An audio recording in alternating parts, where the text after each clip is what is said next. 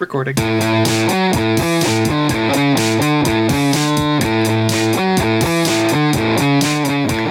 All right. Hello, everybody. Thanks for tuning in. Welcome back to Chapter Chumps, a reading podcast where some chumps, uh, namely ourselves, talk about books. We're your chumps, here to talk some chapters. Today, we are discussing chapters 8 and 9 of The Fellowship of the Ring. That's Fog on the Barrow Downs and At the Sign of the Prancing Pony. Prance, Prancing Pony's a pretty big name. You might be, I bet you guys saw that chapter and you were like, oh shit, we're at the Prancing Pony. Isn't that like 20 minutes into the movie?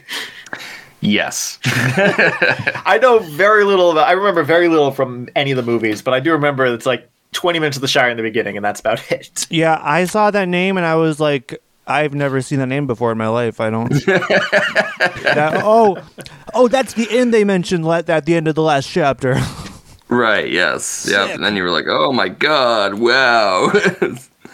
um, yeah. So we um, we're continuing our our journey um, outside the Shire, but it's funny how even like technically across the boundary of it, like how much in in relative safety they still are in, you know, and like kind of the the reach and the influence of the Shire even there. You know, it's like people are like, "Oh, hey, it's the Shire boys! Like, come on in!" You know. Yep. Um, It's like a day's travel from the sh- from the Shire. yeah, yeah, and It's taken them a week.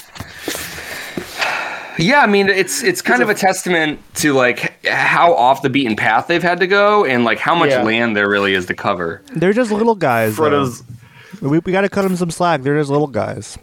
It's true. They're They are the also small men. it's a testament to Frodo's ability to navigate. Yeah, you know that's that's had um uh Josh, that's you know, Mr. Underhill to you. Differing returns. Like you know, it's like sometimes works out and then sometimes doesn't. That's Mr. Underhill to you. I didn't use his real name. I just said Frodo. I know. I wasn't really. I'm, I'm his, his real family name. Let me. I was just fucking around. oh, I'm aware. Yeah, so um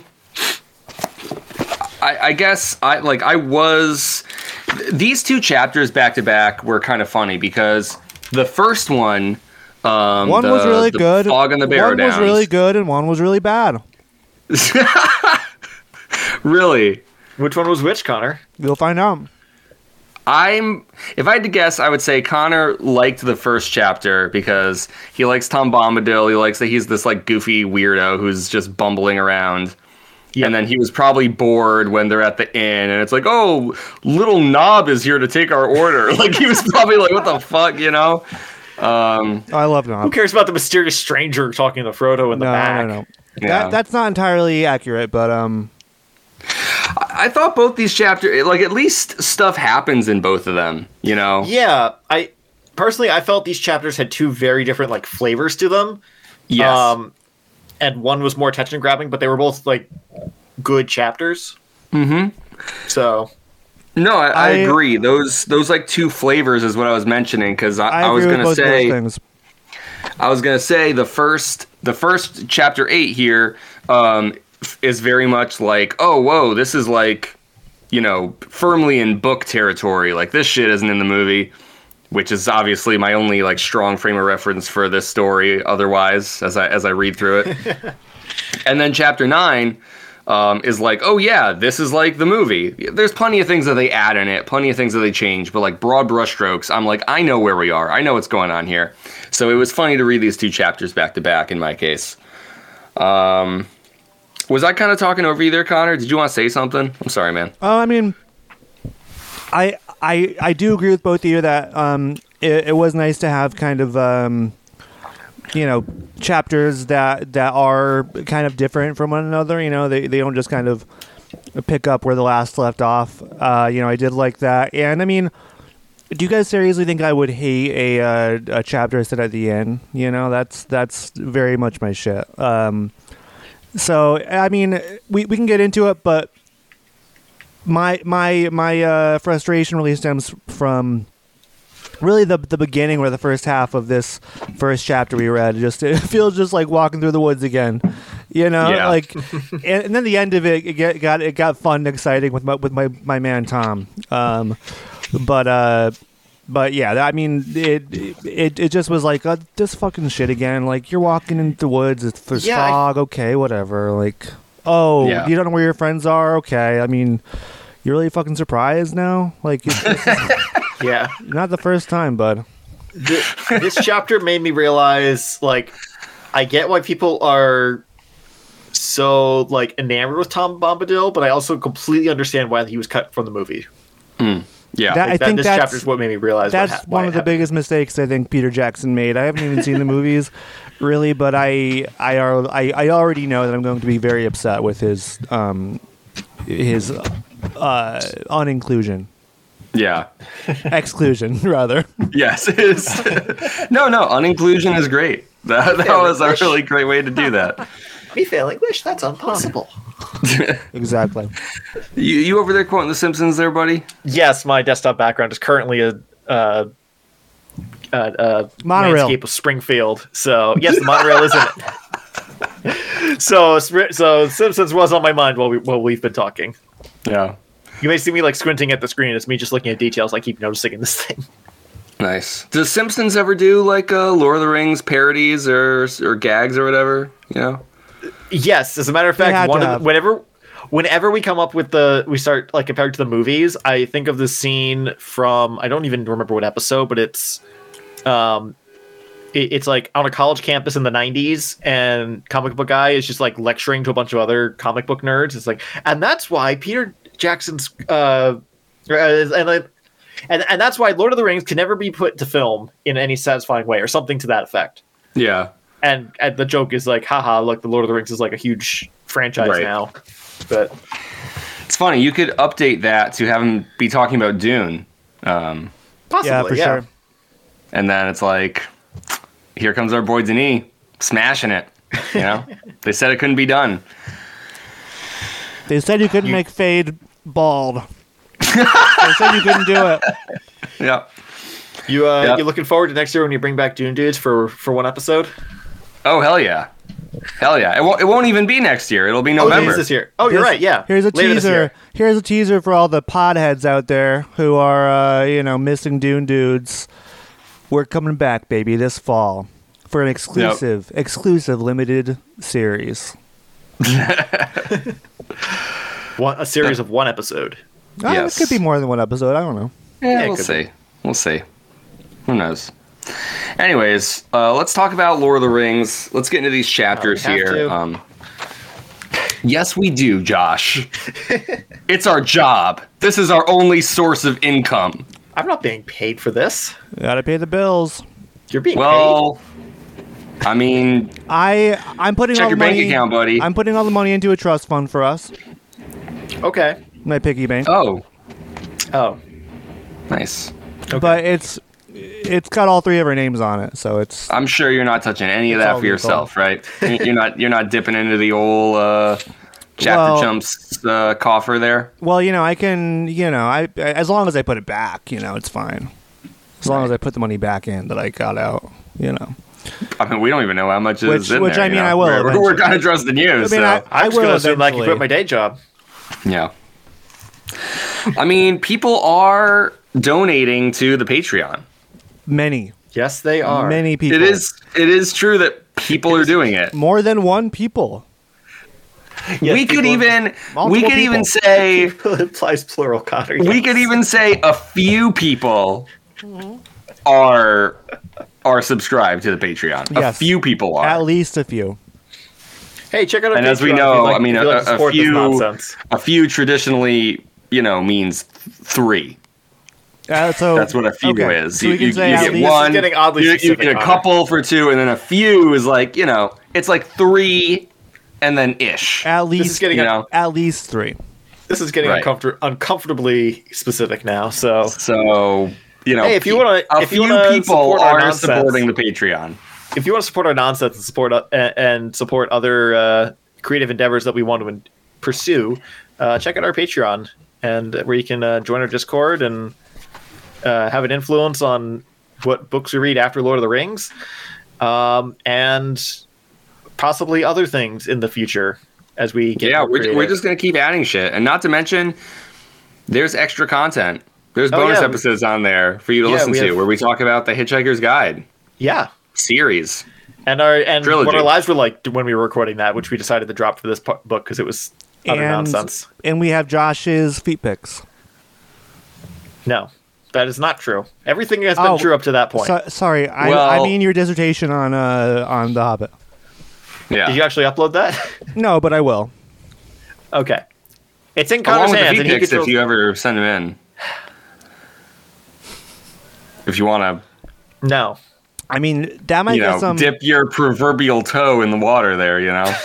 I think that that might uh, send some patrons our our way. I mean, we we already have an in with that audience, you know. oh my god, I completely already do have about a- that. Have a connection there. it's true. Where did they all go? Did we block them? Oh man. I don't know. You know, I, the thing is too, I would send in my own feet pics if you know they weren't covered in gro- gross protuberances. Um, well, that's that's its own genre. You know, So- like like Ugh. war war riddled toes. I want to talk about Lord of the Rings now. Some people love that shit. Like yeah, I bet you go on Craigslist, Connor, and you'll find Yeah. people like posting ads like begging to suck your your like Gross. war war you know grown riddled toes, as you yes, said. yeah your your war riddled toes. Probably Yeah. pay you a, Um, a pretty penny for that. Yeah. Hope I would get more than just a nice looking penny, but yeah, I, I'm sure I could demand that. At least a few So, anyways, pretty pennies. chapter at, at least a few, which we know to mean essentially three, At least three. At least. at least three, no less than three. Chapter eight: Fog on the Barrow Downs. Thank you. Um, so, uh, Frodo, Pippin, Merry, Sam set out from Tom Bombadil's house. And as they're on their way out, um, you know, they, they leave reluctantly. They, they don't want to leave the safety and the comfort of, uh, of the house. But, you know, they're like, okay, thank you for everything. They leave. And then Frodo's like, oh my God, Fair Lady Goldberry. And then she's just like there on, on top of like a, A mount, a, a hill, a- right, a mountain, a, a hill, a rise. hair blowing in and, the uh, wind. Yeah, right. It was it was very funny to me, so I wanted to mention that. Um, I, and and I they think, they set off. I think that's like the whole like they're like fairies or fae or something that are just like part of the forest. So when they realize like, oh, we never said goodbye to Goodberry, she's like, yep, but I'm right here. Right, she's. Part of the magic. I I think you're right about that. It's. I, I do think it's more than just like, oh yeah, she like was accounting on this and and Yeah. went ahead or something. Um, Just impatiently it waiting on the hill all morning from the yeah, right, right. Like, yeah, it's more than just a, a coincidence or whatever. Um, which has been like, you know, that that was part of what made them seem, you know, not sinister, but like maybe slightly untrustworthy in that previous chapter when we talked about them. Like they they're just like too knowledgeable and too capable to like to trust completely at times. Um, but they mention, you know, they they sleep through the night just fine um, and all that. So yeah, they they head out. Um, and then like Connor was was kind of alluding to or talking about before, as they go through um, the Barrow Downs, the Barrow Lands, the Barrows. Uh, you know, at first things are going well, and and Tolkien likes to describe that. And then when they get to this place where they take a rest um, against this rock, um, they they end up falling asleep, and when they wake back up, um, hours later than they would have intended, the the area is covered in this thick fog. And so they try to take precautions to not get like split up or anything. They travel in a single file line. And as they continue through, Frodo gets to this gate. Um, which is really just two massive rocks. And as he passes through it, things get even weirder than before. Suddenly, the pony freaks out and leaves him there. Frodo realizes none of his companions are with him, he's all alone. And so when he turns around to look for them, um, he ends up encountering a Barrow-wight, which like knocks him out, brings him to its like barrow layer. And then when Frodo wakes up, he finds his friends there again, and he's like, "Holy shit, this fucking sucks." But Tolkien writes this passage about his courage. Um, You forgot to mention all his friends are like laid out in what seems like some sort of burial ritual or cult ritual. or Uh-huh. both. They they look like they're dead, effectively. They do. Yeah, they look like they're dead. They're dressed in white. They have all this like gold on them. Um, yeah, it's not a good situation. Uh, but Frodo, Frodo kind of um, gathers his courage and remembers the song that um, Tom Bombadil taught him. He sings it. Tom Literally, Bombadil, like the day before. Right, yes, and he knows it word for word. I mean, Frodo obviously has a great memory for songs because he has a huge catalog, you know, Yes. a massive repertoire of just like memorized songs. He's taking a bath and he's like, let me just go through my mental list of like all the bath songs I know. um, so, I, that, you know, that checks out for me. And yeah, he sings Tom Bombadil's song. Tom Bombadil shows up like immediately. Again, I guess like magically. Again, singing. Yes, singing. Tom Bombadil's power is literally singing. I think he just. I think he literally just like sings what he's doing into existence. So when someone calls him, he just like sings a door into where he needs to go or something. Yeah, he really does have this, uh, like, very bizarre, but like incredibly powerful, uh, like song magic. Yeah, and He almost he starts- feels like um, an Adventure Time character to me. Like, I haven't seen Adventure Time. So, are you kidding me?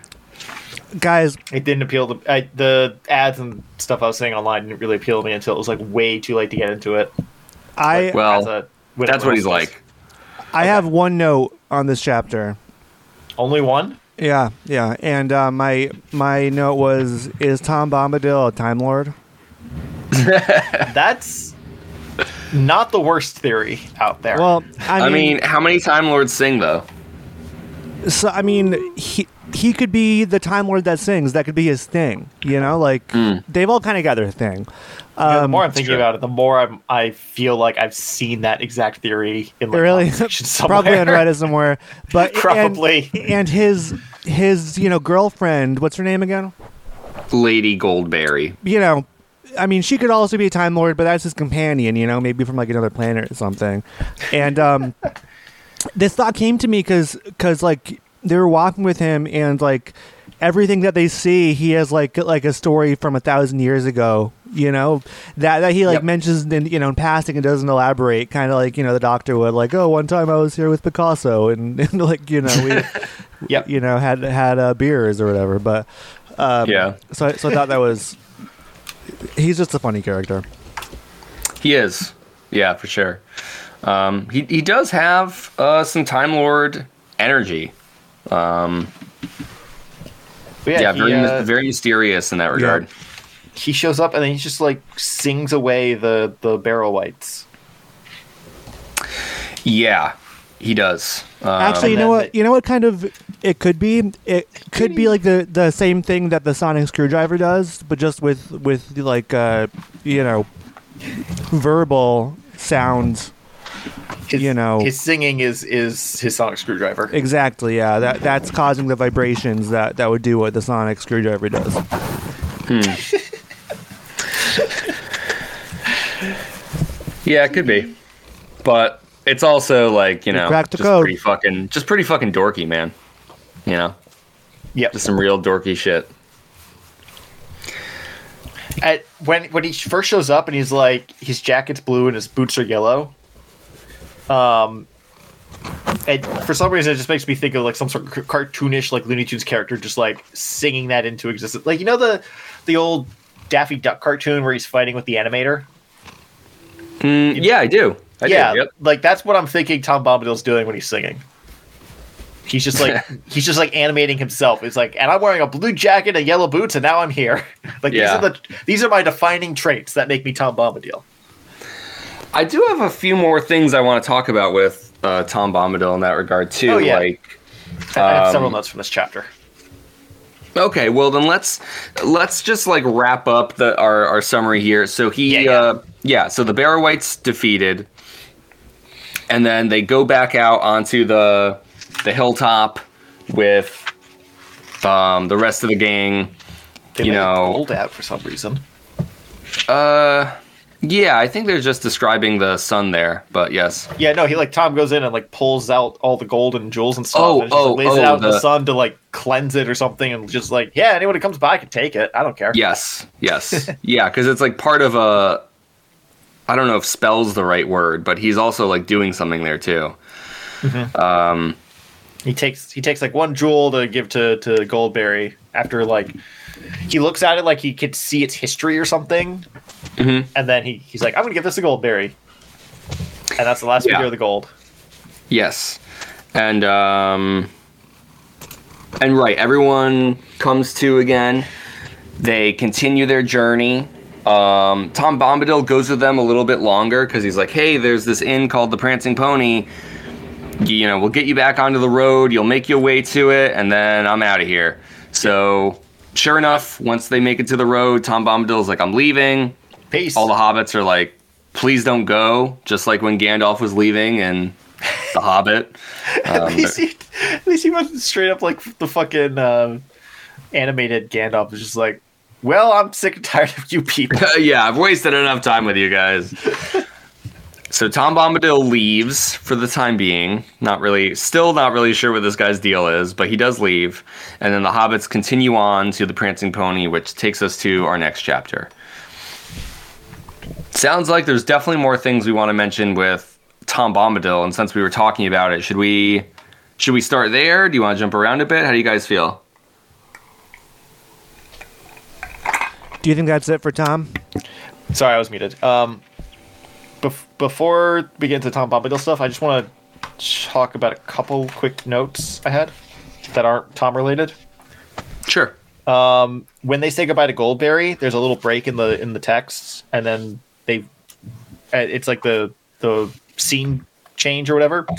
I think this is the point where we officially leave that map right before chapter one of the Shire, because that shows the old forest, and I, I think like wherever Goldberry is is like the edge of that map. So I think we're officially out of the first map. It just took Maybe. eight chapters. Um, I was a seven little. I mentioned it last week, but I think this is like this is the border and the map. That that's what it was in my mind. Yeah, no, I'm. I understand what you're referencing. Um, I was just gonna say I don't. I don't have that map. I only have one giant map. So You don't have the like close in view of the Shire. no. It's not like right after the prologue. Um, that's where oh, is is. that where it is? Yeah, it's it's literally the page right before an, an unexpected party. Oh, let me look real quick. Now I want to see.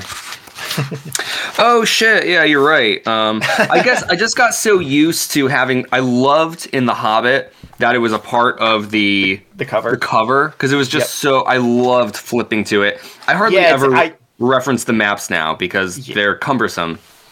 Yeah, I, I have to do it because I'm trying to imagine. I thought they were going so far north because I misread one of the maps in the back, and then it's like, and now they're here. It's like, wait a minute. Oh, Yeah. I was I was looking at the wrong part of the map. That's why. Yeah, I even I completely forgot there was this. This sh- it even says it's just a part of the Shire. So, Yeah. um, but no, I I have not really referenced that, and it's like now we're out of it. So okay, You, guys can probably hear if you listen back. You can probably hear me like flipping through the book. Half of that is me just going back to the map. It's like, where are they at this point? What's going on? Where are we on this map? Um, and because it's in a weird spot, like right before the first chapter, like it's.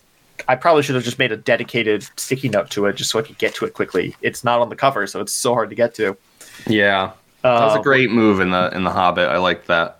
Yeah. Uh, let's see. I already mentioned how they were laid out like a burial. Uh, that's Tom Bombadil related.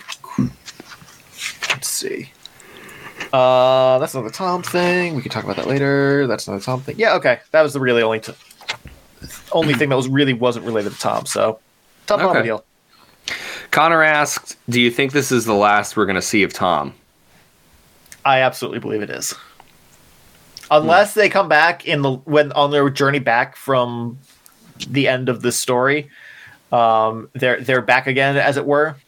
Um, unless he shows up during that for like a paragraph to like help them out getting past the river where the tree fell down or something. I don't know. Um, that that's the only reason. That's the only way I can see him coming back Hmm. because his whole argument for leaving before actually making it to Bree, if that's what I can remember, that's what it's called. Um, Yeah. Making his to the Pony was like, "This is the end of my domain. Later, I'm going home." So, Yeah, I, I, unless they literally go back to his domain for any reason, which I see no reason for them to go back right now, I don't think we're gonna see Tom again. yeah. Good point. Maybe for the and back section. That's kind of what I was trying to say. Yes. But like the Hobbit, you know, there was a there, and then there was That and that I mean, Josh. Josh did literally say that. Connor. Yeah. He did say he he, He said, said there those and back words. again. I said the back He- again, if you will. Oh, Yeah. okay, okay, gotcha, gotcha, gotcha. Well, you know, um, good job on getting there first. What What about you, Connor? Um, did Um, Did you have anything? I'm, yeah, I, I, I do. I kind of hope uh, that we don't see him again. I think, it, I think it would be a really fun kind of weird little blurb in the story. Just to have him around for a few chapters and be just a fucking weirdo, and then never, never see him again or see anyone like him again. right. That would be awesome.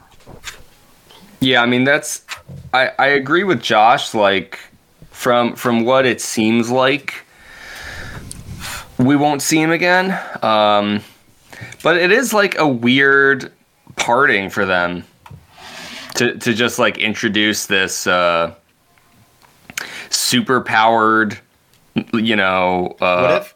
otherworldly goofball and then he's like, "Oh, see you later." Yeah. Like Yeah. What if Tom Bombadil is just Gandalf in disguise this whole time? hmm, Yeah, I mean, I, I, I would buy it. I would. that'd be cool. Yeah, I Gandalf mean, just sh- Gandalf just shaved his beard It was like, "I'm gonna be a fat old man for a day." just for fun. but um, I really do, it, it. It does feel to me like you know, like a like a TV show with like a like a mid season arc, like like just an arc in the middle of the series. You know, Tom of- Bombadil's the filler episode. yeah, yeah, yeah. You know, before we get to the meat of the main season arc. yeah. Yeah, it is. It is kind of like that. He's a strange.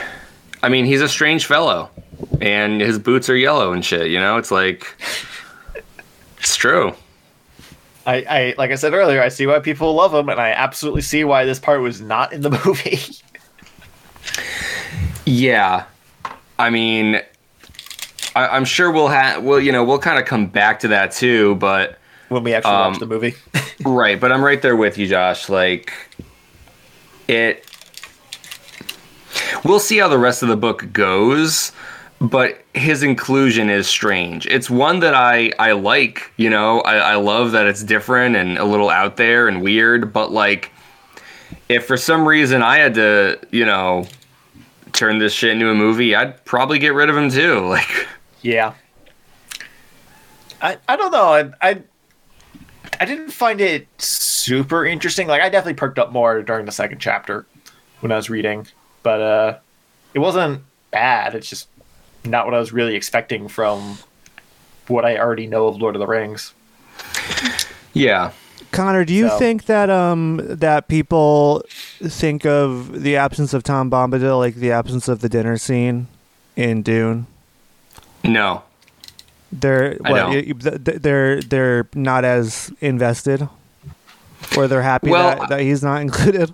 No, no, I don't think people are, are happy about it. Even though, again, I do think that um, book readers kind of have a chip on their shoulder, and they're like, "Oh, you don't know about Tom Bombadil?" Like, you know, Mm. I, I Yeah. think they like that they get to kind of like have that weird little fact in their back pocket. You know, Yeah, yeah, yeah. um, that's like popular enough but obscure enough where they can be like, "Oh, well, guess what?" But um, like the the di- I think a lot of like Dune readers would say that the dinner scene is like a really really important part of the book.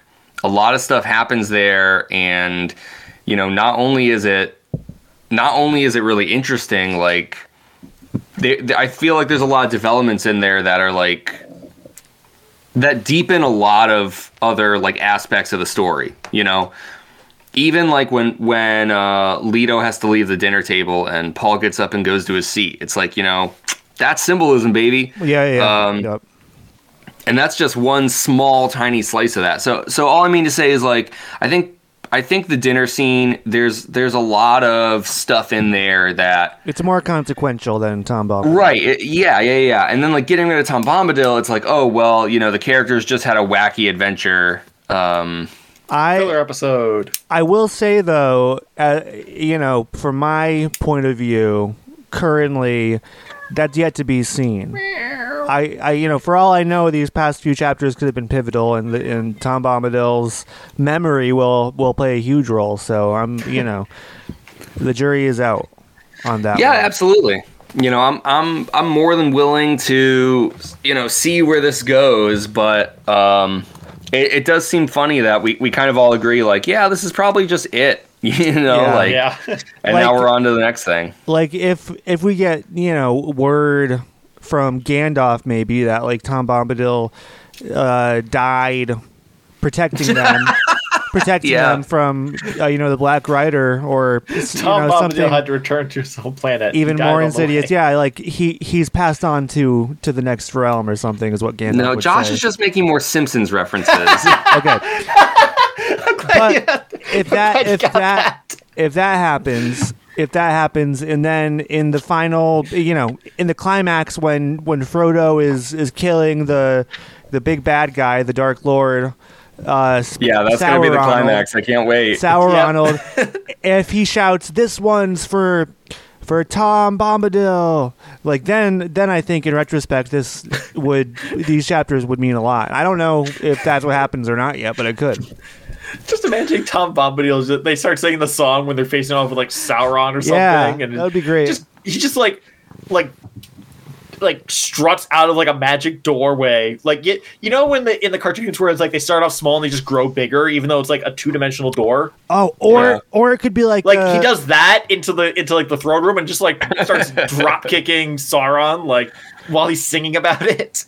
Yeah, where's that scene? or it could be like a uh, Last Jedi Luke scene. You know, like climax of the Last Jedi with, with Luke at you know using up all Tom of his power. To, just just shaking on his Yeah. island.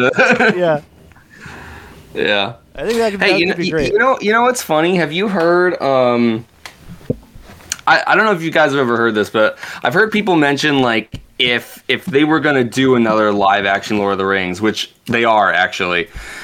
yeah, I'm Um, not sure how I feel about that.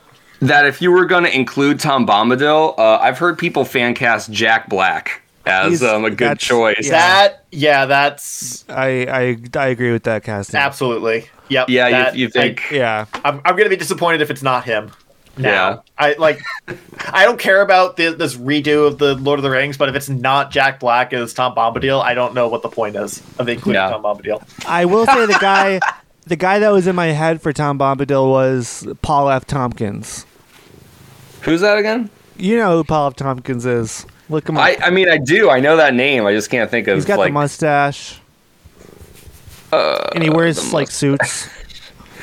um, what's he in? That narrows it down? What's he in? Can you just like tell me what he's in and who he plays? Just just look look at look at his face. You'll recognize him. So you don't know. You don't know something that he's in and who he plays. No, but I know him. He's a comedian. Okay. All right. You know- fine. I'm gonna have to. Gonna have to safari this on my own, huh? what was the name again? Paul F. Tompkins. I can just imagine him like in a blue suit, uh, Oh yeah. Around. You know what? He's a good choice too. He's just kind yeah, of like I, a I could, I could see him. Yeah. I could see him. Uh, he's like a dandy kind of guy. yeah. Well, I mean, I don't know how much I, I get that there, but yeah, no, that that'd be cool. Yeah, yeah. I, I, you know, I mean, like, um, you know, just kind of like a song and dance man. Yeah. Maybe. what? you imagine him as like a vaudeville performer? Yeah, ki- yeah, a little bit, a little bit. So the Oh, he does a lot of voice work for some shows I've seen. Um, but uh, what's the? There's another comedian that I thought of. The guy who plays Barf in Spaceballs. I can't remember his name off the top of my head, but he's not around anymore. But he would al- also been a good cast, I think. Oh yeah. but he's still dressed up like Barf. He just has a yellow hat on. Uh, John Candy. Oh Yes. yeah, yeah. That, that's a good choice too. Yeah, if if he was still around. well, you know what's cool is um, with the beauty of AI technology, you, you, they can just create John Candy as Tom Bombadil. That doesn't feel You know, like a good idea. Y- you can just resurrect him like a digital ghoul. How cool would that be? That would Or be dis- or to quite disturbing. to save labor costs, maybe you just y- you use an AI um, recreation of Paul F. Tompkins, even though he's still alive, to to cut down on the costs of paying him. right? The people will be like, ah, you know, this cuts into my schedule. I can't be in two places at once. Uh-huh. Wait a minute. Yeah, yeah. See, it's gonna happen. one, uh, one of these days, it will. Oh yeah. It really, it really will. I don't know who's gonna be the one to set it off, but it's gonna happen. All right, I do have uh, some notes I want to get through for this chapter here. Oh yeah. Um, we have those. So, uh, for chapter 8, on my copy, it's page 151. This is um, after Frodo's been captured by the Barrow-wight. And um, it says, There is a seed of courage hidden, often deeply it is true, in the heart of the fattest and most timid hobbit, waiting for some final and desperate danger to make it grow. So, I mean, you know, we already know about like Tolkien and like how he feels about fat people. I didn't quite see it as that this time around. I, I feel like he's always kind of described hobbits as portly. It's just when he points out that the, this hobbit in particular is fat and named Fatty, that's when it gets. Oh, dude, that's right. Wait a minute. That's 'cause what I was gonna say. think- It's it's a horse's name that that set out my yeah, that, Shout that my was one of the notes. This is Fatty alarm. Lumpkin. yeah yeah. I mean that that was clearly a uh, another. dude, I thing. love Fatty Lumpkin. But here's the thing: Yeah. Fatty Lumpkin's the first character described, like named for being fat, that isn't like made out to be uh, completely incompetent or worthless by Tolkien.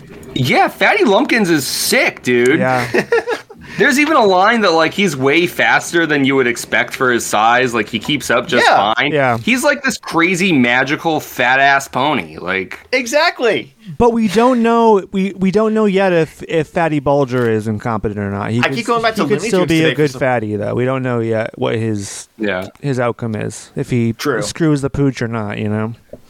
I keep going back. Josh, to are you thinking of the giant white horse that, that Bugs uh, Bunny rides? Yeah, like that Yes. opera thing with him Yes. and Elmer Fudd. I knew that's what you were gonna say. Exactly. I, you know, I'm starting to think that uh, Tom is just a fucking Looney Tunes character. Yeah, he does. He is. I think he totally is. Absolutely. Um, and I, I, I did actually have a little more I wanted to say about about that. It wasn't just about like, oh, Tolkien and fat people. Like, and, you know, talk about talking about being a dead Daddy Lumpkins. Am I right? Um, but the other thing was in that in that scene where Frodo says he's like gathering his courage, right?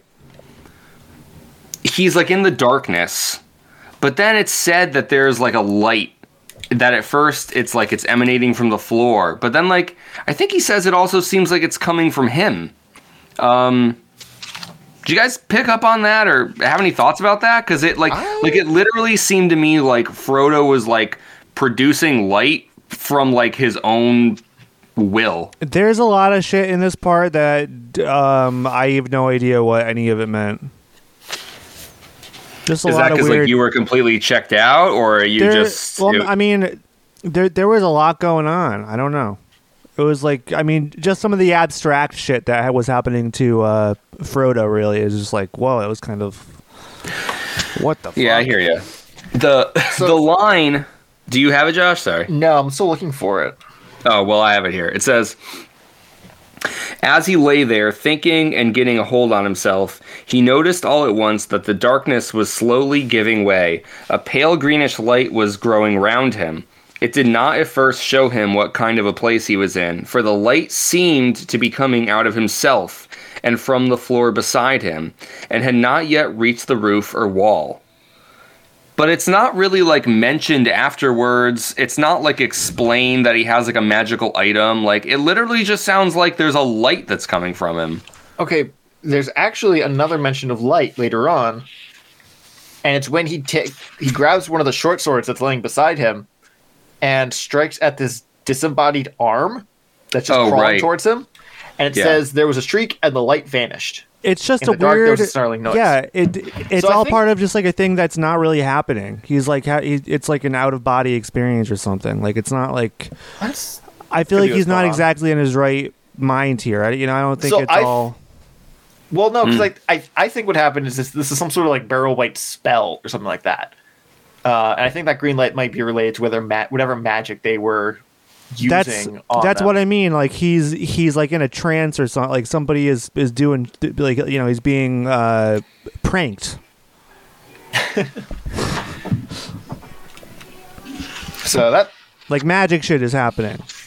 yeah, but I, I I'm saying like I think this is actually happening. I don't think it's a No, but it's I- I but don't it's, it's a- like fake shit happening to him. Like it's magic. You, you know, like I don't think it's a dream state. Is what I'm trying to say. yeah, I yeah. think this well, is like I- an actual. yeah, but it's like uh, it's like not the real world. you know, like like like magic is happening from. Uh, you, you know what I mean? It's like. It's like, Like not another normal for dimension? it's like not normal forest shit. Like it's it's like a like a like a spirit. Yeah, like you know. well, they're they're in a barrow. They're they're in like some sort of tomb, and I think this undead barrow-wight thing is just like trying to suck the life out of them or something. And Frodo's just a little more resistant to it, probably because of the ring. And woke up, saw the light from the magic sucking their their life away or something like that. And then there's this weird hand that's crawling towards him, and he's like, uh, "No, fucking die, spider hand!" and hits it with a with a sword. Yeah, That's no, how I, I mean, interpreted that that passage. I I I think we're in agreement. It's it, I mean, Are we? yeah, because all that I was trying to to figure out was like, you know, like it's not like typical um, journey. It, it's it's like a new thing, you know, like you know, it's not like uh, just like a typical uh, run of the mill attack from like a wolf in you know the forest. Like it's it's like people are So it is real. Yes. Well, yeah, sure, sure, but but none of it. But what I mean is like none of this is real in the book. You know what I mean? Like it's like a. I was just trying to say that it was like a magical thing. I'm just saying it's actually I happening. Think, I think Connor is like trying to explain that like this is. I think when he's saying like real or not real, like really this happening is like in the book. like uh what's that like supernatural yes, in a yes, way yes, like yes, it's like yes. Okay. that's that's exactly You know? Yeah. yes. like it is exactly it what is was- truly happening Yes. but like it's like completely different from like the laws of like nature and and and, and earth and shit Okay, like it's, yes. It can be whatever the fuck it's like Supernatural what is the fuck exactly is it right yeah. That, that's exactly Yeah, the word. I was looking for. Connor Yeah. failed English again, and it got me completely off track. Got it. it's Um, okay I, I, still feel like I do have a, a different interpretation though because I just Yeah, even though you're right I found the line that you saw that you found Josh where he he cuts the hand and the light disappears. Um but like for me I just don't like I'm not linking the light with the barrow-wight even though they like I don't think it's that like he he cuts the hand and then it's like, oh, it's the it's the hand that was producing the light.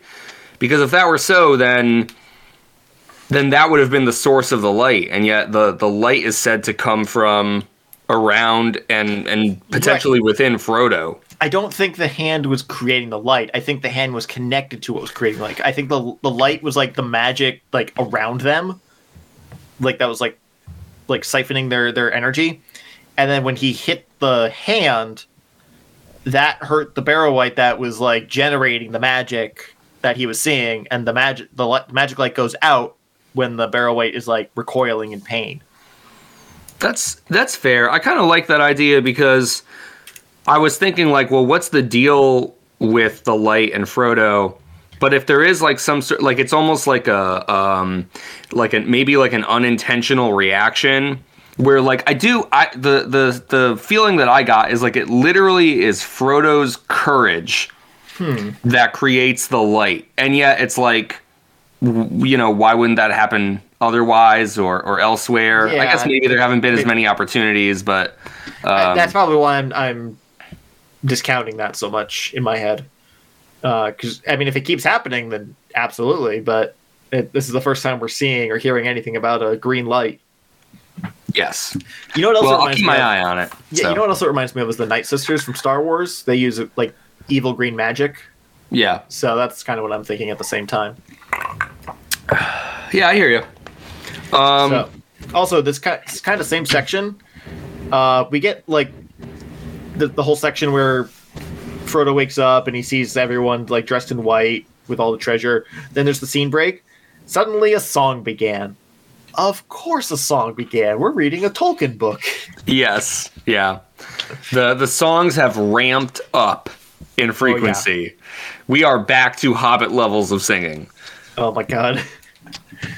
We're right back there, boys. I was bummed that they didn't, um, you know, read out the the uh, songs that he was singing in in a different language. at the end, at the end there, I was bummed we didn't get to see all the songs. Yeah. So you know this whole section reminded me of. This is one of my other notes.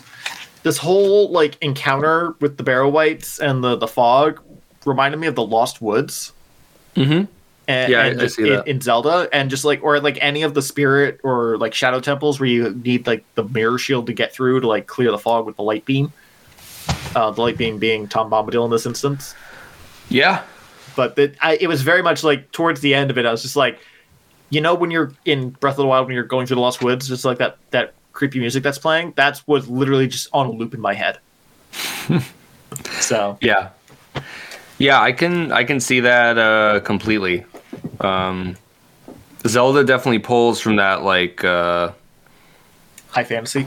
yeah the high fantasy and then and even more specifically i think like um you know there's the that idea of like kind of like um dark mystery lurking in the forest you know especially at night the fact that like the forest can be like hospitable in the daytime but like it it changes like there's a different there's a different aura about it at night um you know Yeah. it it feels like it's kind of in line with that too um i want to talk about the barrow a little bit Okay. and then I think we'll kind of wrap up with maybe any other things we want to say about Tom Bombadil because I have a few more things to mention there too.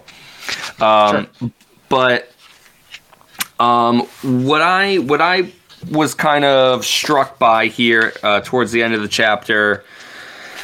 I know our page numbers are different, but on my copy it's page 157. Um, after the the hobbits are woken up, Merry um, freaks out. He's like, "Oh, you know, um, what does he say? He says, um, "The men of Carn Dum came on us at night, and we were worsted. Ah, the spear in my heart." He clutched his breast, and then Yep. you know, just a couple pages later, That's when page- that's page 179 for me, by the way.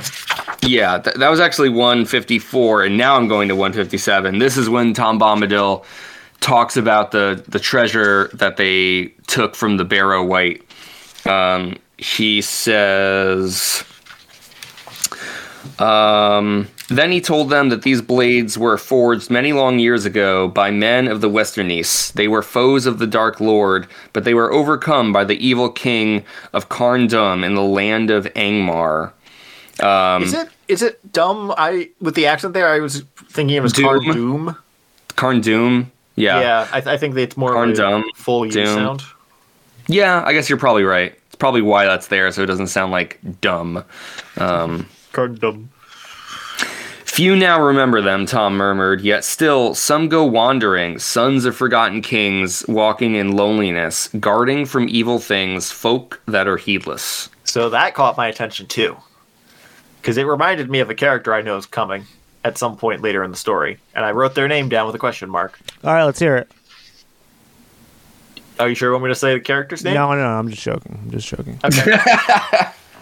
That's funny because it didn't It's- make me think of any character that we haven't met yet.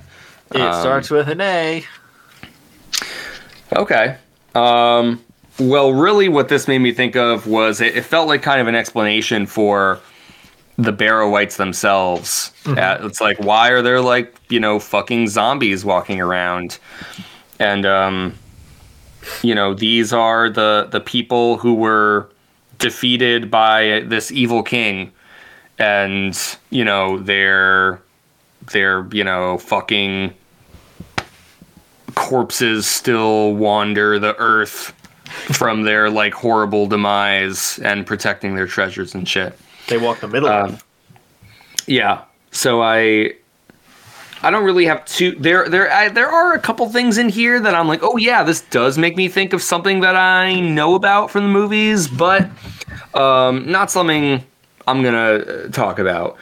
Uh, but um Okay. but overall, like it felt more like an explanation for like, you know, hey, there's like undead people, like what, like this is really happening, you know, um, and we we kind of get, you know, obviously it's a, a fantasy explanation, but like, you know, their their deaths are like tied to this land, and their like defeat from so long ago, like guarding their treasure and stuff.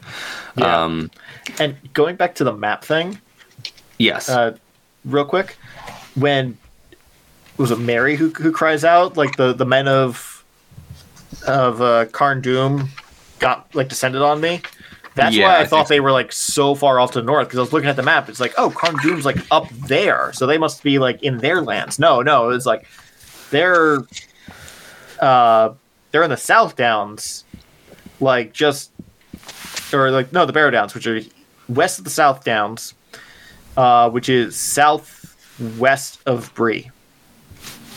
Um, Right. So it was very I mean, much he, just he does mention that he's dreaming, but yeah.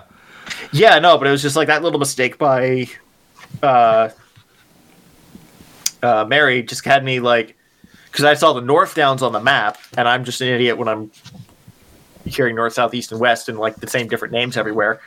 Mhm. And so I'm just like, oh, so they they went this way after they left the old forest, and I was just following along. It's like, man, they covered a lot of ground in like the last half chapter compared to the other eight that we've read. And then it's like, yeah, oh they no, would have teleported. Right, and then they they're like, "Oh no, they're coming up on Bree, and they just got to this this road that's moving from the southwest to the northeast." I'm like, "Wait a minute, I'm looking at Karn Doom here. Where the hell's? Oh, there's Bree. Oh, that's where they are." So it's very much just like, "Oh, I'm in the completely wrong spot." yeah, uh, but it it is kind of funny to see like their um, their souls are like tied to that and how it affects the hobbits. You know, Josh, you even mentioned that. Um, oh, maybe the Barrow-wight is like draining their energy. It's trying to like revitalize itself. It's like maybe. Um, Or just sustain I don't know. himself. Yeah, it's but I, I guess I just I found like the i- all the ideas of that like kind of vaguely explained and tied together. Interesting with the Barrow-wights, even like the stones themselves. You know, like later when um when Frodo i and and the gang are like heading back to the road, Frodo's like those two massive stones that I passed through in the fog are not there anymore. You know, and um, the initial stone that they rested at, even though it was high noon with the sun beating down on it, they said it felt cold. You know, it's like there's all these like markers of like the undead and the otherworldly like littered about this area that make it um you know so dangerous to pass if you if you don't get through it quickly that um Mm-hmm. I, I you know I, I do agree like i think the initial part of this chapter it does kind of drag its feet it is kind of boring but um i do feel like tolkien is kind of like laying seeds you know for him to to come back to and be like oh did you think it was weird that the stone was cold it's like not really but then it's like oh well it's because of this you know Yeah, and no. I do Funny feel like it made it more interesting to me Funny thing, I actually did think it was a little odd that the that the stone was cold. I, Yeah. I felt like that was a significant uh, fact, but I, I think it, it kind of got resolved in this chapter where I think it was meant to indicate that this was some supernatural marker of some sort. yeah yeah no i mean that's Supernatural shit was about to exactly. That's exactly it, right? It's not something that's going to come back. It's all tied to this one chapter. But I, um, I don't know. I guess I liked this area um, certainly more than when they were going through the old forest, like Connor was saying, and and then that ends where it's like, oh, you know, then Tom Bombadil shows up and saves him from the tree. Like Yeah. that felt very forgettable otherwise. But I, I did feel like there was like uh, maybe a bit more of like an interesting tension that was that was running through this chapter even though it's Yeah. resolved really quickly. You know, Tom Bombadil just sings a fucking song. It's like, thanks, buddy. But yeah, Yeah, yeah, no, I, I totally agree with that. um, Guys, you want to do a hard five before uh, moving on to chapter two?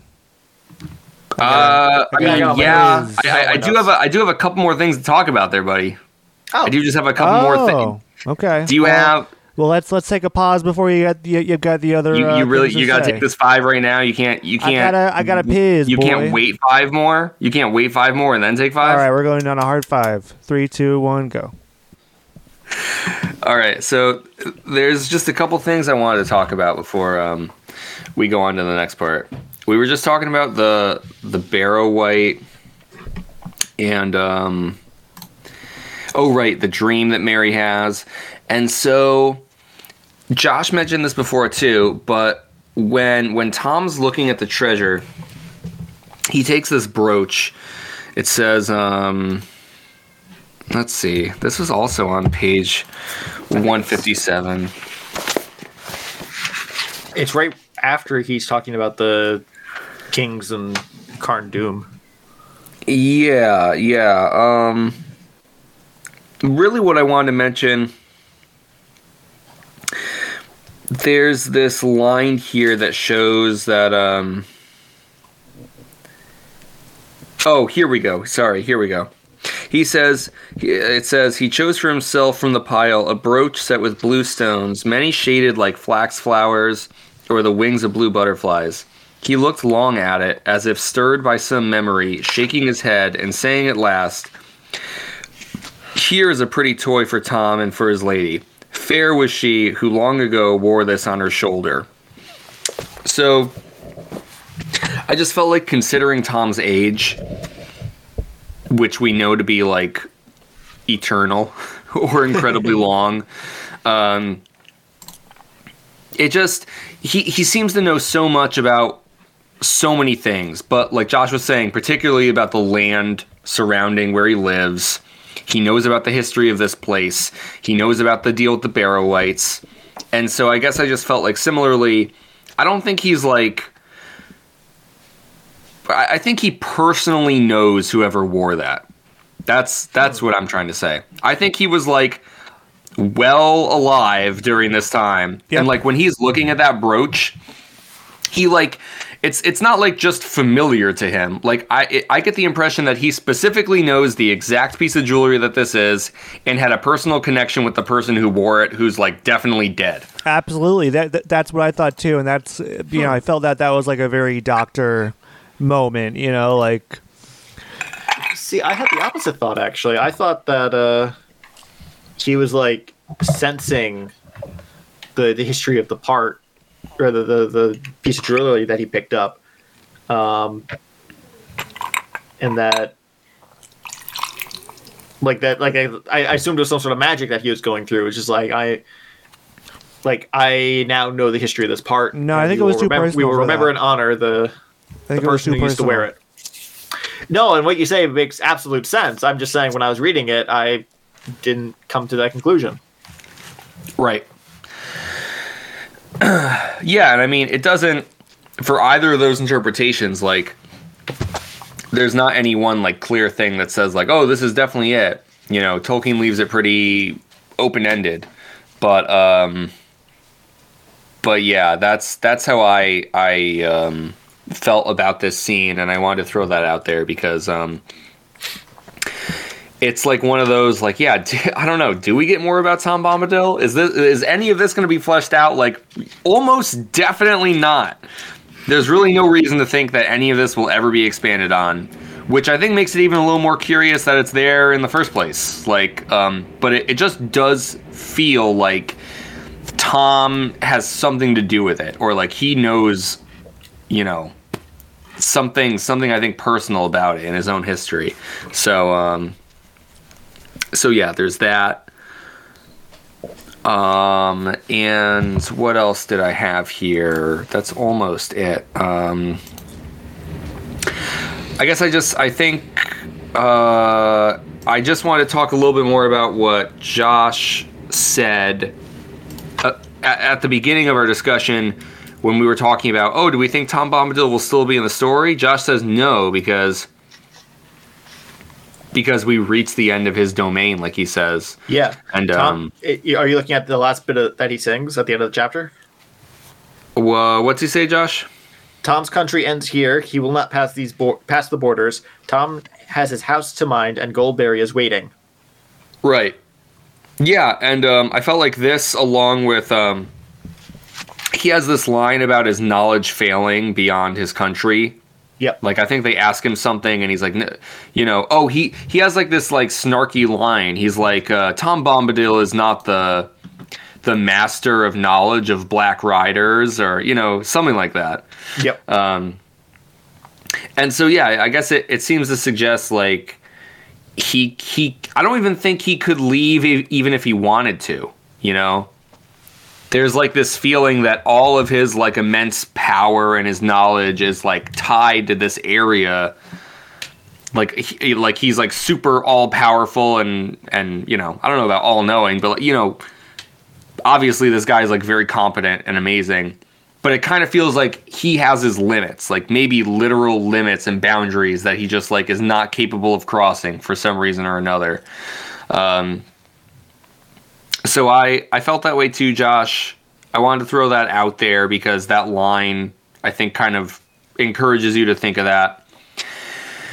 And that that's pretty much it. You know they i just thought it was kind of funny that they emerged back onto the road that they had left in the old forest chapter to leave the black riders and it kind of sets us back up to think like okay after all that after the barrow-wights after going through the old forest like they're kind of returning to the the problem that they were trying to avoid. It's like okay you know you got through the fucking zombies and shit but you know now you're back on, on like the land is safer but you know you're you kind of have a target on your back now that you're on the road again. And i like that it kind of like reincorporates that idea of like you know the black riders are definitely still hunting um, so you need to be wary of that those are my final thoughts on this chapter so i'm not sure if anyone would like to like jump in or add anything else tom bombadil wise or, or otherwise before we we go on to our next one No, I think you covered it pretty well, honestly.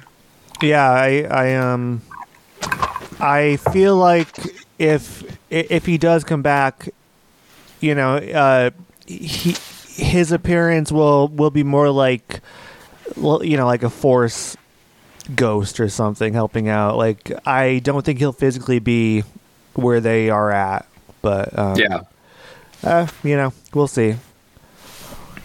That would be funny.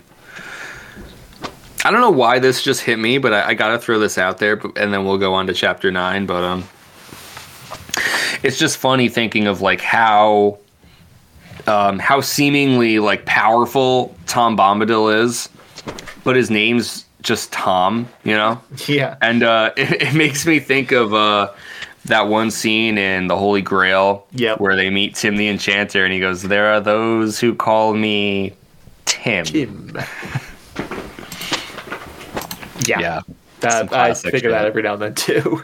yeah. Man, that movie's just great.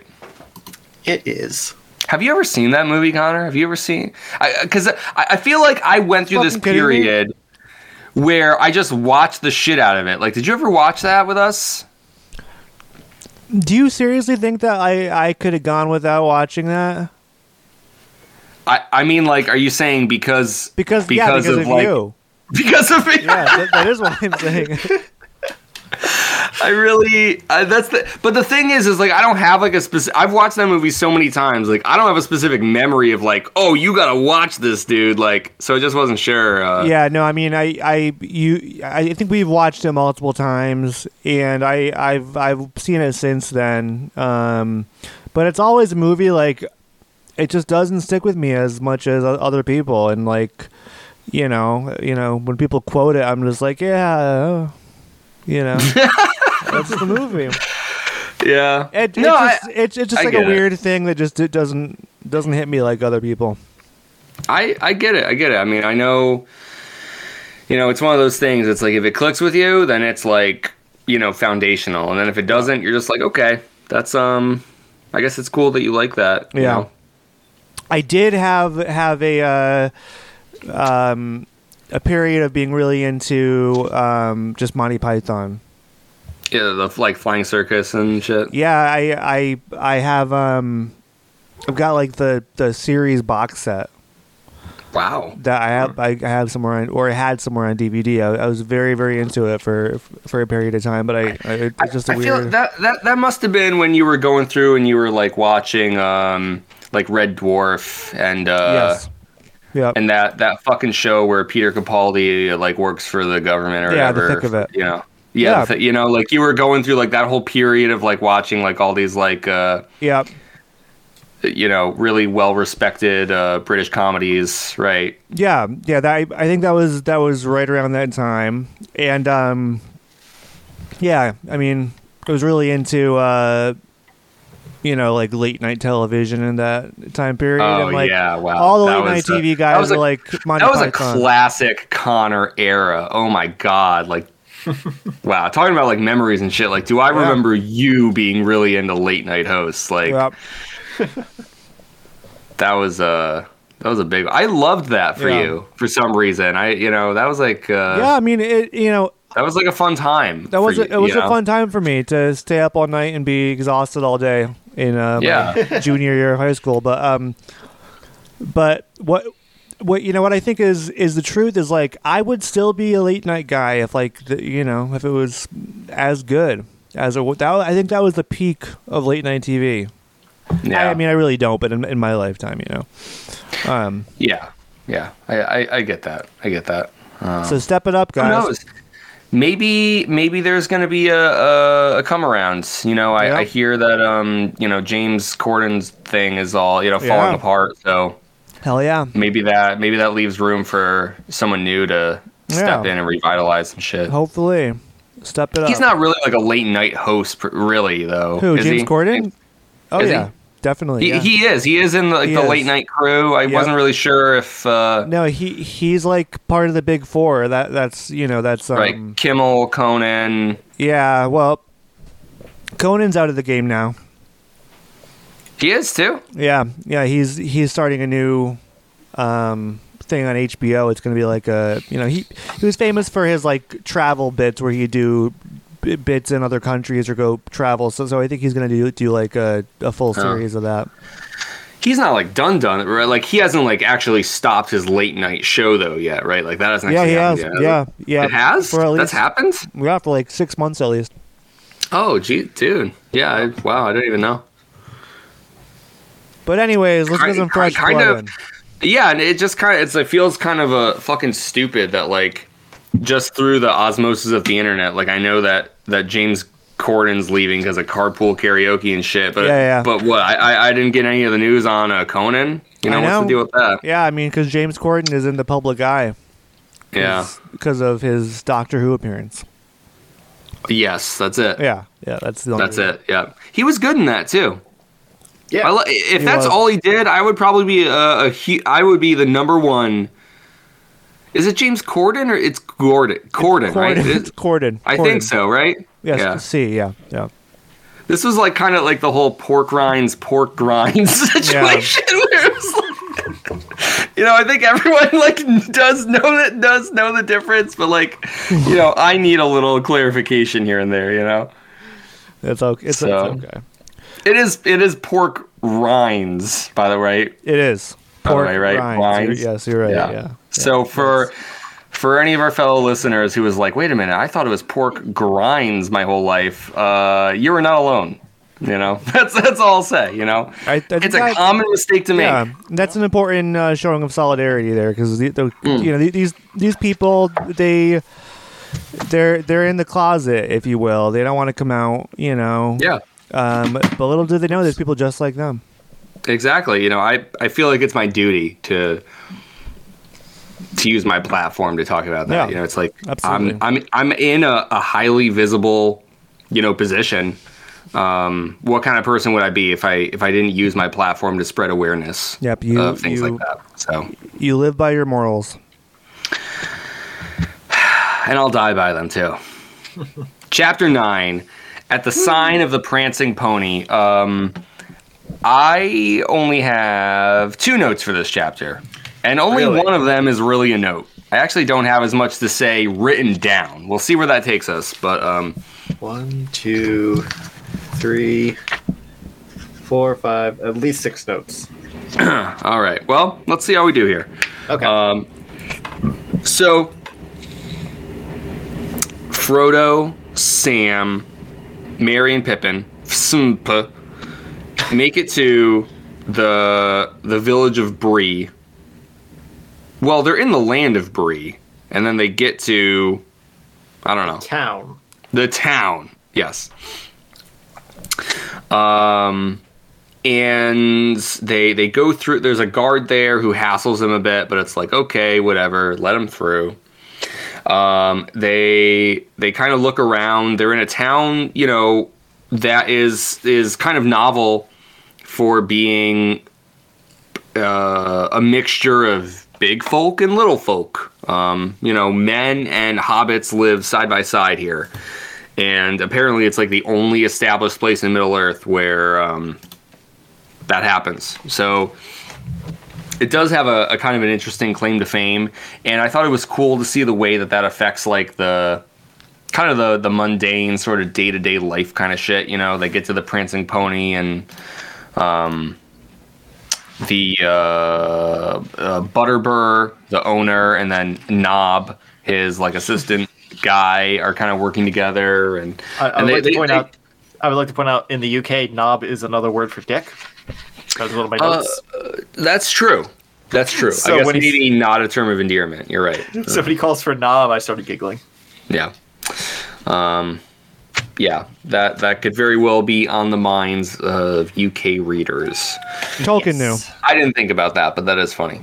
Tolkien knew. Yeah, and it, it's not to say that it's like all like equal necessarily either. Like I kind of felt like, um, oh, so the Hobbit's just like the the little gopher assistant, like you know. Yes, yes, exactly.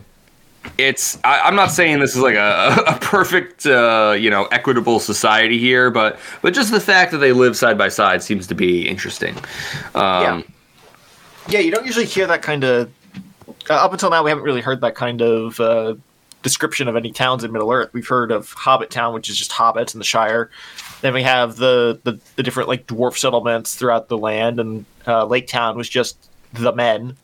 Yes. Uh, and then the goblins live underneath the the mountains, and uh, uh, the elves had their own little like houses and like castles in the forests and the valleys. right. So this is the first time we're hearing like, oh yeah, people just live together and they're not just passing each other on the road. Yeah, it's true. It does feel like there's kind of that that like bit- fantasy idea of where you know yeah all the races kind of live separate from one another. Yeah, and that this is feels a bit more like modern D and D, where it's just like, yeah, they, there's like 16 different races that live in this one town, and like 5 of them run the same shop or something Yeah. like that. Yeah.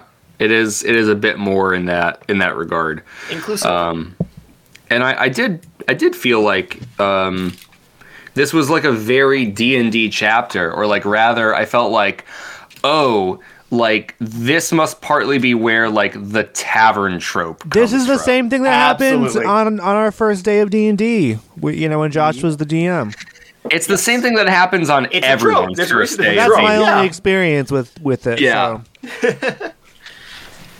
So uh, this chapter did also feel kind of fun to read, just in the sense that it was like, oh, this could very well be like, you know, the reason for the establishment of of this idea in like modern day fantasy. You know, you Yep. meet your party members at the inn. Um, you know. Yep. uh, Good old it, it feels like yeah it always it always comes from like the caveat of like you know i don't know if tolkien single-handedly did this or if he just or like he's pulling from something, right? Yeah, and then he he uh, spreads that idea and, and brings it into like the the modern the the modern like idea or consciousness. But it's really neither here nor there. This feels like an important chapter for that trope, and and for that, I, I felt like it was also fun to read through. Yep. Um, but yeah, so the hobbits are kind of walking through the town. They're they're kind of enamored and a little frightened by the the big people's houses. But yeah, they get to the end Three stories. I know, my word. um, and they're they're welcomed warmly. We already mentioned there's Nob as well, who you know kind of puts them at ease a bit more too. It's like, yeah, right. Here's the hobbits. Here's the people. They're all good. Um, and Butterbur, the the owner of the Prancing Pony, um, is very hospitable. Gives them a, a hobbit room. Um, gives them. I That's- think they wash up. That was a very funny thing to me when they came in. He was like, "Yeah, I mean the inn's all full, but like we got the hopper rooms left." You know, like, I guess those Yeah. good for you guys, right? So Yeah. it was very funny. Yeah, right. Yeah, thank he's like, you know, thank God I can't rent that out to anyone else. Yeah, like, exactly. No one else is gonna want Usually that's so. just taking up space. So on the first floor, like you guys prefer. yep. Circular windows, you're all set. Um, so yeah, they, they rest up, and then he, uh, Butterbur's like, hey, you know, if you want to come to the common room after, we'd love to, you know, just mingle. We, we don't get many visitors from the Shire. So later on, they all hang out together, except for Merry, who decides to stay behind. Um, so it's Frodo, Sam, and Pippin who who uh, you know rub elbows with the Bree folk. I keep forgetting Sam is present. Yeah, Sam does have a little bit to say here, but he has been quieter these past few chapters. I was thinking up until you know, I, I I think he does talk a little bit, or I mean, at least he thinks a little bit about um, the architecture and stuff like that. But um, he does, uh, yeah. but I was like, isn't he like supposed to be like the second main character in like? And he, he's, he's Mm-hmm. he's barely fucking said anything this entire book. Like, so, Yeah. so I'm just like, what do they build this character into in the movie? Is he like really that different, or does he just play? I, I don't know. It, it, Maybe he really is just a the uh, uh, loyal puppy dog. He just keeps things going. I don't yeah, know. Yeah, it's it's a great question, and I think it'll be um, be interesting to see how we feel, you know, after reading through the book and watching the movie. yeah. Um, Yep. yeah, how how how much is like changed, or you know, or not? Because I, I think you're right. You know, as of right now, Connor, it doesn't feel like movie Sam, which um, it's weird. You know, sometimes like watching through the movies, it feels like what's presented to you, like it. As someone who hasn't read the books, like it, the movies are so well done, like you believe it's a one to one translation. Like in a lot of ways, like I just I was like I know this story in and out like the back of my hand, Yeah. and then reading through the books, it's like you know, no, you don't. You know, there's so many little twists and turns and changes. Um, Yeah, yeah. and yeah, Sam's character is part of that too. So far. So far, yep. Um, and then yeah, so they, you know, essentially, at first, you know, things are okay. They're hanging out in the the common area. They're talking. Um, Frodo is like, "What's the deal with this one shady guy over there?" And Butterbur's like, "Oh, that's one of the Rangers." This is such a D and D moment. It's just Yep. so Yeah. Oh yeah. No, This it's is a like the mysterious biggest one. stranger in the corner. yeah. yeah. Ranger's even a class. They, my my longest D and D character is is a ranger. Yeah. I, I literally was just like picking up the the little character model I have of her like Yeah. a moment ago. while we Tolkien was a nerd. He He sure must have was. loved D and D. He's the original nerd. yeah. Um, and so we kind of learn like th- this. He's not the only ranger. Like it sounds like there are people generally of the race of men who kind of just explore the world, go on quests, run weird errands and tasks. And they just kind of they, they you know, they're not beholden to any one place. They travel um and all that. And so like this particular ranger has kind of like made himself known around these parts, come, you know, stopped over here and there. So they're familiar with him, and he's like, I don't know his real name, but he goes by Strider. so it's Strider. Um, and so uh, Frodo ends up having to like entertain and dance. He puts the ring on by accident. Everyone freaks the fuck out. Frodo's like, "What the fuck do I do?" He goes over to Strider and he's like, "Hey, um, I don't know, help or like, you know, like what's going on?" and Strider's just like, "Sure, I'll help you, Frodo Baggins." Yeah, that's right, motherfucker. I know, and we're gonna have a talk later. And Frodo's like, "Okay, great, thanks." Yep. Um, and then someone else asks to talk with Frodo one on one. think Uh, was Who was the- that? I think it was the The innkeeper yeah or the, the the owner of the house or whatever. Oh yeah, Yeah, yeah, right. And the Butterbur. Butterbur, right? Because at the beginning of the chapter, he's like, "Oh, I knew there was something I had to tell you," and he keeps forgetting. And then at the end of the chapter, he's like, "Oh, that's right, I remember now." But I I bet it's Gandalf. Just like Gandalf like was a, a week early or something.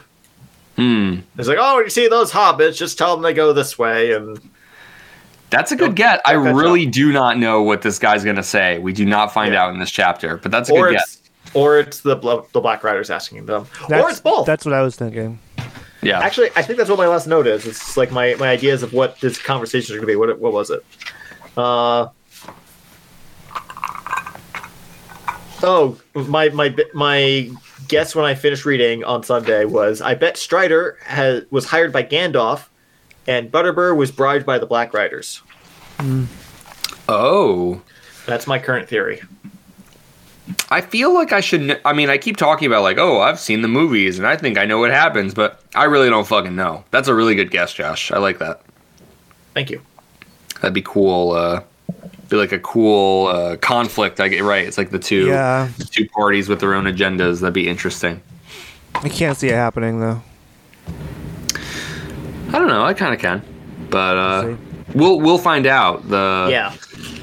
Next next time, You're right. Again, we we don't know. Um, that's pretty much where our chapter leaves off. You know, the the whole like party in the common room comes to an end when Frodo puts the ring on by accident because everyone sees him disappear and they freak out. Everyone there Yeah. in Bree is like very skeptical and on edge, and they don't like all these weird strangers coming in, and they don't want anyone doing any weird fucking magic.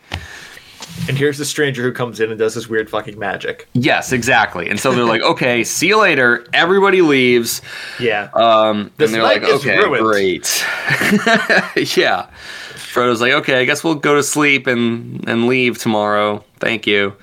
Um, and that that's kind of where we where we wrap up. yeah. Um, I go just keeping on that note for just a second. yes. There's a passage towards the beginning of the chapter where it's saying like they all got along with one another. The people of Bree, uh, Bree folk were uh, sorry. Uh, the trouble there was trouble away in the south, and it seemed that the men who had come up the Greenway were on the move, looking for lands where they could find some peace.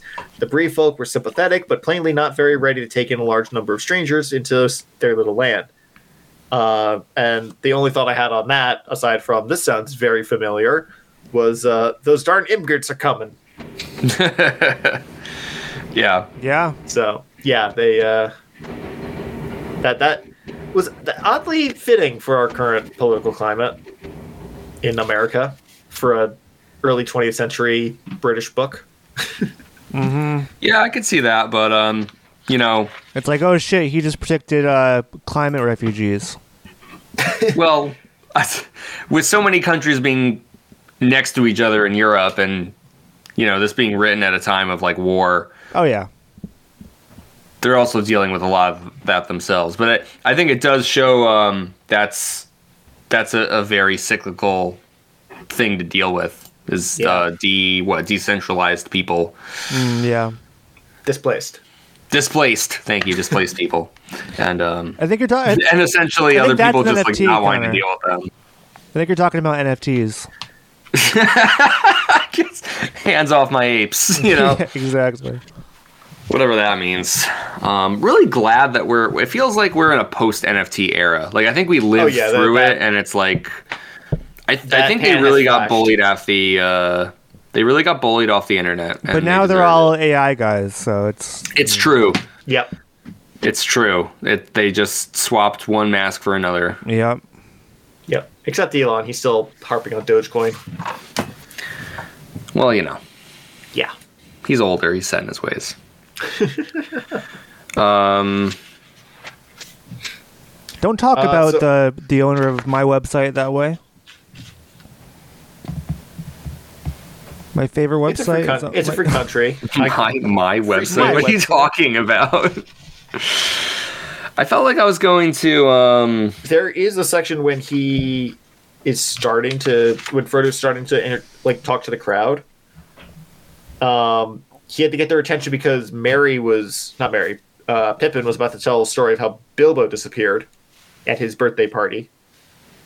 Um, so Frodo takes the spotlight and uh, fingers the thing in his pocket. He felt the ring on its chain, and quite unaccountably, the desire came over him to slip it on and vanish out of this silly situation. It seemed to him, however, that as if the suggestion came from him from outside, from someone or something in the room. He resisted the temptation firmly and clasped the ring in his hand. Um, so I have a note here on like just speculating on where that could have come from. I think it might be from the ring itself, but since he specified the room and not just like an outside entity, I was thinking like maybe it's a Black Rider who's nearby, or maybe the dark figure who scrambled over the gate at the beginning of the chapter that we haven't actually mentioned yet. Um, Oh, who I also true, assume might be a Black Rider, Yes.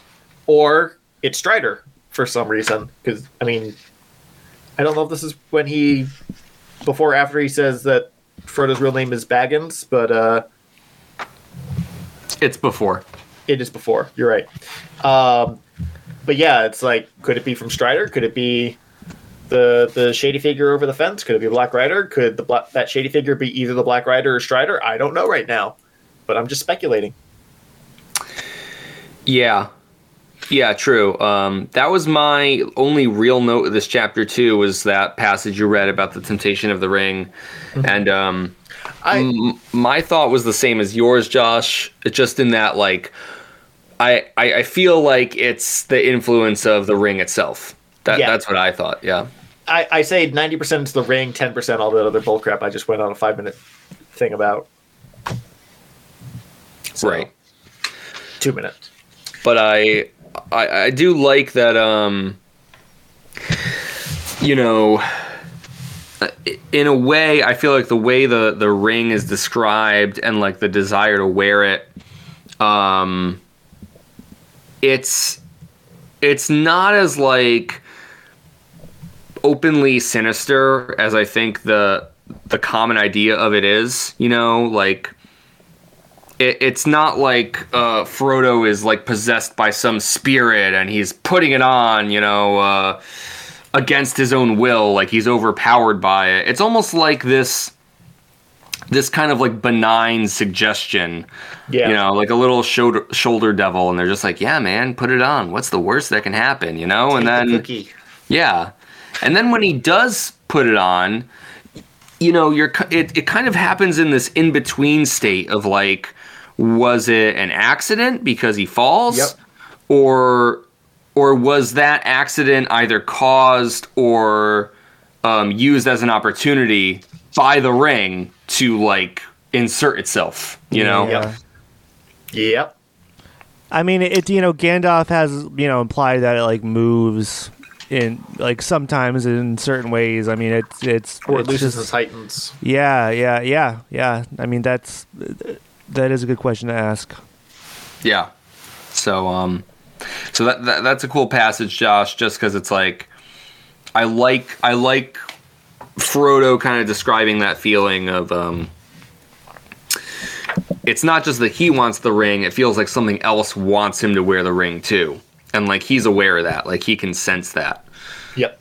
So um that's cool that that was here. Yeah. So I got a couple notes on the what comes up on the next page. Mhm. Um, first off, there's a passage with a little uh, asterisk on it on my copy. Uh, for Sunday asterisk, there's a special pair, and these they polish up with care on Saturday afternoons. The asterisk says, "See note two, number three, page one three seven eight. I'm just wondering where the hell is this note? Is that like somewhere in Return of the King? Okay, thank you, Because this Josh. is on page 200 for me. I all this was my other note. So we've now talked about all my notes. I love you. Um, I thought the same thing. I, I flipped back. I'm like, oh, is it like chapter three? No. Does it have to do with part three of the prologue? No. It really sounds like the third book of the Lord of the Rings. Yeah. But but what is the point of a footnote from the first? You're gonna open up the third book. Right, You're gonna it's in go other room. two books. It It's doesn't make in the other room. Why would I get up and go look for this? Uh, right. And and even if it was right next to you, it's like, are you really going to like quote unquote skip ahead Right. two whole books to like look at this footnote? Of course you're not. For- for the What is phrase- the purpose of this? For the phrase for Sunday. yeah. So it's I I imagine it has something to do with the fact that he's using our days of the week on for Middle Earth. It's going to be something about like oh, and then they we translated this to the current date system so that there was less confusion. Um, but it's also just like why not just write that here? It's just like translated. It's I think you're exactly right. And Yeah. it also kind it, I'm not it does kind of bother me. It bothers me a little bit because it I- feels like why would you do it I got way? I got to leave this note in the book now because I want to come back to it when we're done with where we come across it in Return of the King. Apparently, yeah. so- Yeah, I, I hope you do cuz I won't remember. So I'll, I'll be oh relying yeah, on no, you. I'm, I'm gonna have to. Oh man, I'm gonna have to figure out a way to f- notify myself of that. Um, but yeah, this whole passage I saw right here- that. I, I I saw that on on the bottom of the page, and I was like, "Oh, that's weird," and just kept on re- you know reading. And Yeah. I- yeah, I you could've these two losers are gonna Yeah, fucking say something about that. it. I could have done that, but it was just I was in like, wait, what the hell does this mean mode. Yeah. Um, so I got two more notes about this entire passage. As a matter of fact, it for me it is two full pages of a song, and I believe this might be the longest song we've seen yet in any of the Lord of the Rings books, including The Hobbit. And it was a damn good one.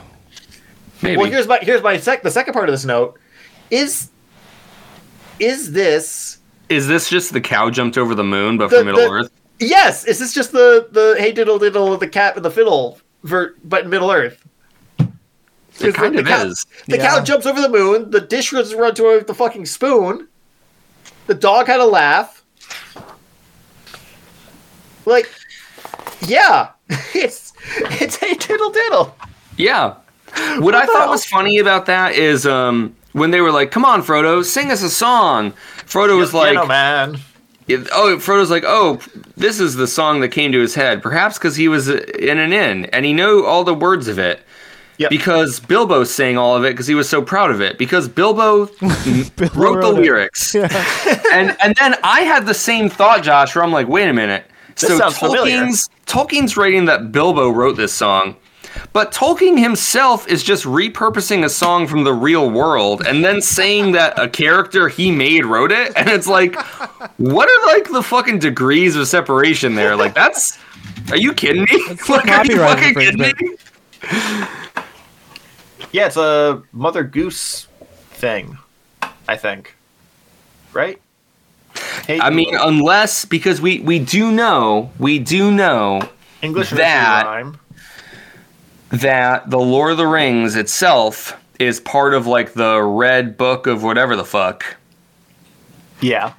And there could be some really strange roundabout explanation where where Tolkien's like, "Oh yeah, well the nursery rhyme, the the Mother Goose rhyme you're thinking of actually comes from from this ancient song from Middle Earth that Bilbo actually made." And it's like, okay. Yep. Oh. Oh. So I just looked it up on Wikipedia. Um, the numerous theories seeking to explain the rhymes have been largely discredited. Uh, there's a whole paragraph about this, um, about trying to explain the lyrics of uh, "Hey Diddle Diddle," and the profusion of unsupported explanations was satirized by J.R.R. Tolkien in his fictional explanations of "The Man in the Moon Stayed Up Too Late." So, although there is some support for the trap ball theory, scholarly commentators mostly conclude the verses simply meant to be nonsense. Okay. So yeah, this is this is Tolkien satirizing uh, the the Man in the Moon. Or I'm sorry, the the nursery rhyme.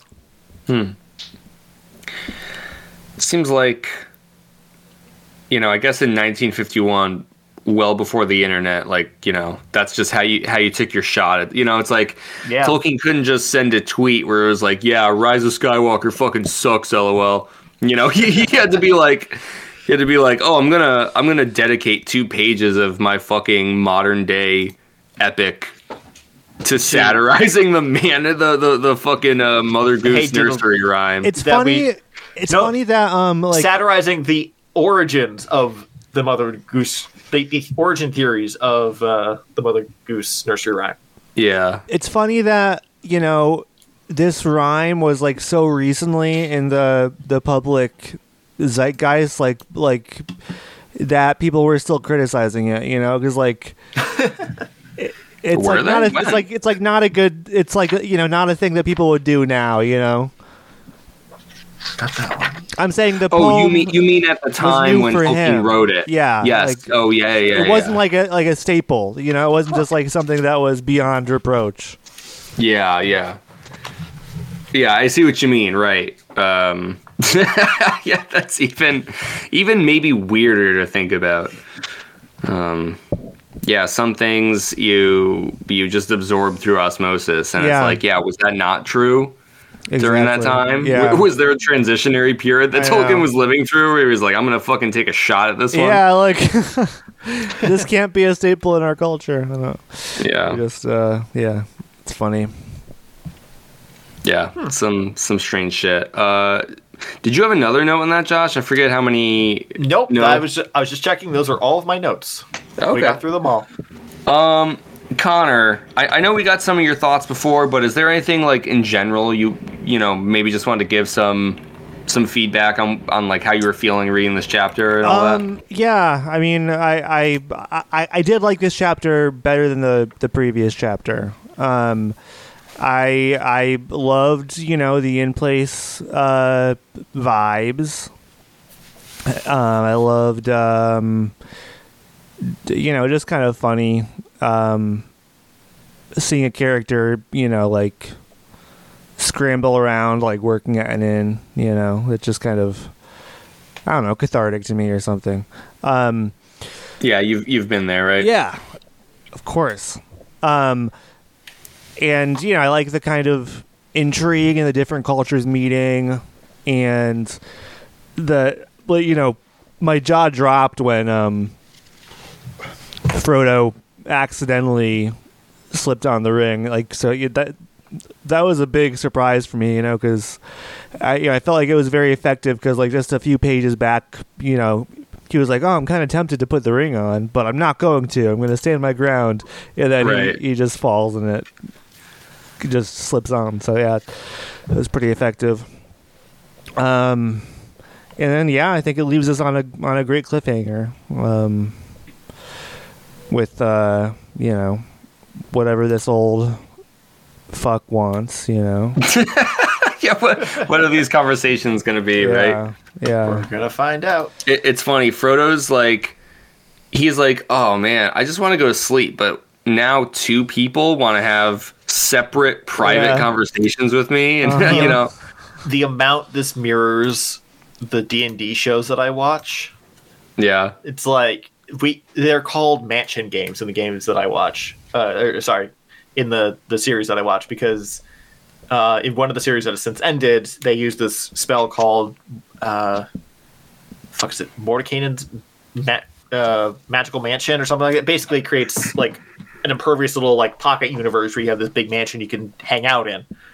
Uh, and so whenever they would go in there, everyone would just talk to each other and it would just be the like everyone is catching up with each other like talking in character and uh, the dm would have to do nothing because they would just be in the mansion. They couldn't touch them. They'd just be able to say all their shit and go on for like two hours and then they could finally take their long rest uh, and continue on the day. And e- even it, that game ended like two year two or three years ago now and it's like they just got the mansion back in a different campaign. It's like all right now we can have more mansion games. Yay or whenever there's any kind of like long like character drama kind of episode it's like oh this is a mansion game awesome and this is what this is what i'm trying to say is uh, happening with uh, frodo right now he's he's getting stuck into a mansion game before he can go to sleep Yeah, yeah, it is like that, right?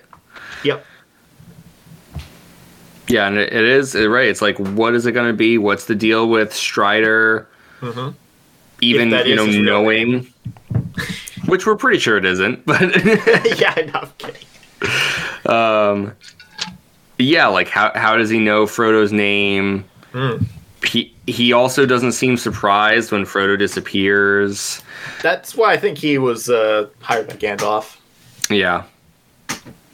And then um and then yeah, right, what's Butterbur going to be telling Frodo?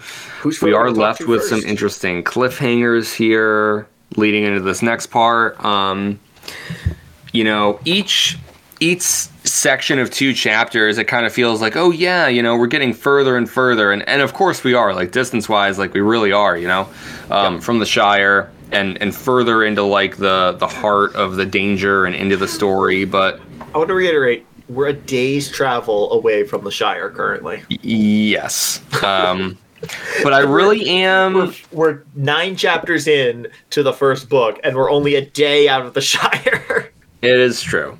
It is true. There's been a lot that's happened between now and oh then. yeah no Um, it's it's been a very eventful day's worth of travel over the last week but uh yeah yeah. I am. I am excited to see what these conversations are going to be and and how that kind of like affects where the story goes from here. Because I, I think we're on the cusp of something, um, you know, potentially very interesting. So. I'm uh, I'm excited to continue on as ever, and uh, and I like you know I didn't really touch on this, but Josh had mentioned the mysterious black figure that jumped the gate oh yeah unbeknownst to anyone else in the story, and um, I don't know what the deal with that is either. It's like, yeah, is that a Black Rider? I don't know. I really don't. Strider. we don't we really don't know Yeah, he could have Yeah. the ability to become a shadow.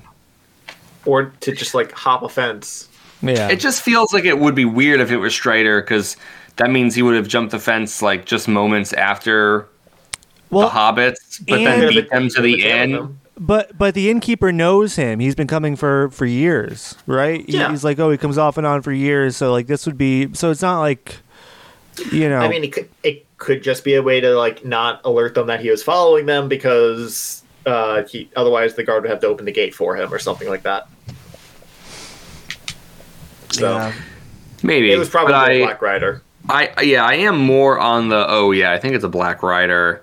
Um, I like that that's like a kind of a constant looming threat. Like no matter how many weird little offshoot things that they have to overcome or or get oh there's a tree oh no oh it's a barrow-wight oh no. It's like no matter what like minor inconvenience they're facing in the moment it's like the black riders are a constant threat.